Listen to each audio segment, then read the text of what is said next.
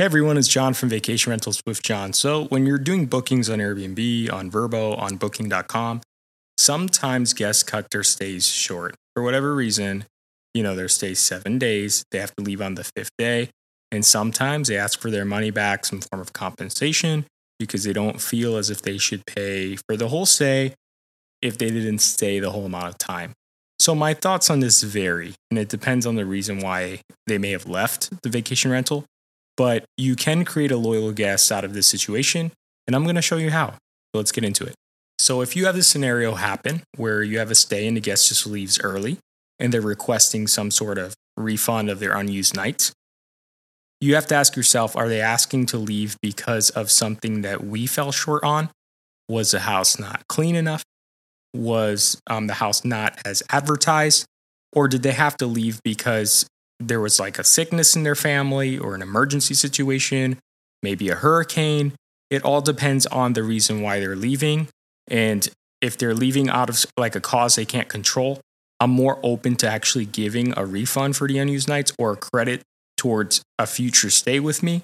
But usually people are not going to come back. So while it's a, kind gesture to give someone two a credit for two nights that they didn't use, maybe they're never coming back. Like maybe they're international guests, and the realistic probability that they're coming back to Florida, zero to none. So you may want to offer that so you can keep your revenue, but sometimes that is not going to appease the guest that's asking for a refund, especially when it's a weather related issue. Like if the hurricane came and they didn't purchase travel insurance and now they can't enjoy their vacation, they may want to get a flight back early that's completely understandable. What I would do personally is just refund them the unused nights.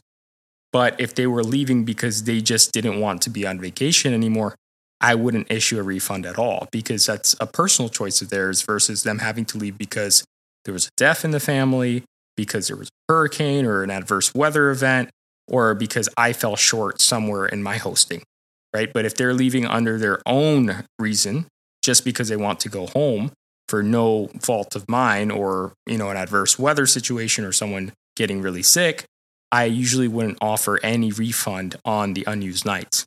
So you have to exercise your judgment but this really reminds me of those pandemic days where people didn't want to credit guests at all. They didn't want to cancel reservations because there were mortgages to pay there were utilities to pay and if th- those funds went back to guests that would mean we would completely lose out on that revenue so, what's ethical, what's right, you know, it's all relative, right? Because as a human being, I would just refund them if it's no fault of theirs.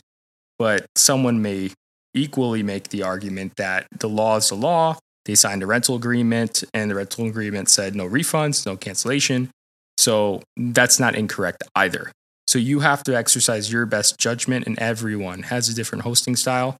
But my personal preference is to be a little more human here. And if somebody does want to return home because of an adverse event, like some sort of illness in the family, or if there's a hurricane coming or a wildfire in my area, I would definitely just refund them the unused nights. I wouldn't refund them the whole reservation, just the unused nights. I wouldn't refund the cleaning fee either because they did make use of the property during the nights they did stay there. Now, there is a question of the other Airbnb fee. So, this is where I would involve support. I would open a case, I would get on the phone with an Airbnb representative or open a chat window because you have the Airbnb host service fee, the guest service fee, and you have occupancy taxes. So, just because I edit the reservation, I'm not 100% sure Airbnb is going to do it on their end. And you want to make sure that the guest, if you are going to refund them anything, gets the full refund they're entitled to and it doesn't go completely on the back of your business because we do have a middleman, whether that's Airbnb or Vrbo, we will have to include them. So anytime I have a situation when a booking is cut short, I do involve the resolution center with Airbnb or Vrbo's customer support team because there is that element of they charge fees too. And we only have the right to refund ours, but we need to get their team involved to make sure that the guest gets the refund they're entitled to on their side. This is anytime we adjust a reservation, not just when we're refunding for a booking cut short. But anytime we have to revise a reservation, we do want to contact support. Most of the time, they will adjust it and do this automatically, but we just want to make sure. If you're just really busy, you could ask the guest to go through support. You could also say, hey, you know, I did my part. I went ahead and I refunded the unused nights. However, the other fees like the guest service fee you're charged, that's done through the platform and you will have to reach out to their support to get that refunded. That works as well. I try to be more helpful. I just get involved to prompt the case myself just because it only takes me a couple of minutes.